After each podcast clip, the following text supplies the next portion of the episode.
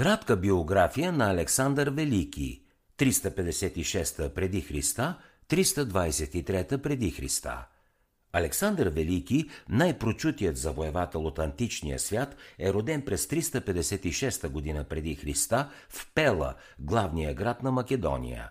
Баща му, Филип Македонски, е бил човек с необикновени способности и прозорливост – Филип увеличава и реорганизира македонските войски и ги превръща в бойна сила от най-висока класа. Отначало той ги използва за да покори близките райони на Северна Гърция, а после се обръща на юг и завладява по-голямата част от самата Гърция. След това Филип създава федерация на гръцките градове държави, на която сам застава начело – той възнамерява да обяви война на обширната Персийска империя, източно от Гърция, и наистина нашествието вече е започнало през 336 година преди Христа, когато Филип, само на 46 години, е убит от млад благородник. Александър остава без баща едва 20 годишен, но се възкачва на трона без всякакви затруднения – Филип е взел всички мерки синът му да го наследи и младият Александър вече има значителен военен опит. Бащата се е погрижил и за духовното му развитие. Частен учител на Александър е блестящият Аристотел, може би най-великият учен и философ на античния свят. В Гърция и в северните територии населението, покорено от Филип, вижда в неговата смърт добра възможност да отхвърли македонското владичество – само за две години след възкачването си на трона, Александър успява да усмири и двата района. И тогава насочва вниманието си към Персия. В течение на две столетия персийците са владели огромна територия, която се простира от Средиземноморието чак до Индия.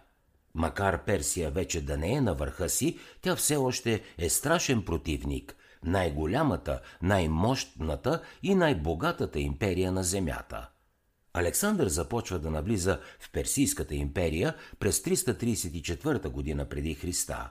Но тъй като част от войската трябва да пази владенията му в Европа, започва рискованото си начинание само с 35 000 войника, съвсем малоброен състав в сравнение с многочислените персийски войски. Въпреки липсата на числено превъзходство, Александър печели редица решителни победи над персийците. За успехите му има три главни фактора. Преди всичко, войската, която Филип му е оставил, е много по-добре обучена и организирана от персийската. На второ място, като пълководец, Александър е гений, може би най-големият на всички времена.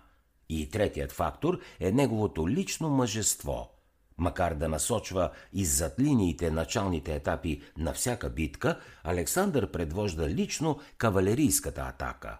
Това е опасно и той често е бил раняван. Но войниците виждат, че Александър е готов да сподели с тях опасностите, а не ги кара да поемат рискове, каквито сам не би поел. Това дава изумителен ефект върху бойния им дух – Александър повежда войската си първо през Мала Азия, където съкрушава разположените там персийски сили. После преминава към северна Сирия и разбива огромната персийска войска край Ис. След това преминава още по-на юг и след трудна няколко месечна обсада завладява финикийския град Тир в днешен Ливан. Докато трае обсадата на Тир, Александър получава писмо от персийския цар, който предлага да му отстъпи половината от империята си в замяна на мирен договор. Парменион, един от Александровите пълководци, намира това предложение за изгодно.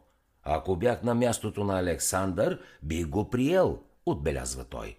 А също, казва Александър, ако бях на мястото на Парменион. След като завзема Тир, Александър продължава на юг – след двумесечна обсада пада и Газа. Египет се предава без съпротива и там Александър спира за малко, за да починат войските му. Тогава, едва 24 годишен, той е коронясан като фараон и е обявен за божество. За да чуете още резюмета на световни бестселери, свалете си приложението Бързи книги безплатно още сега.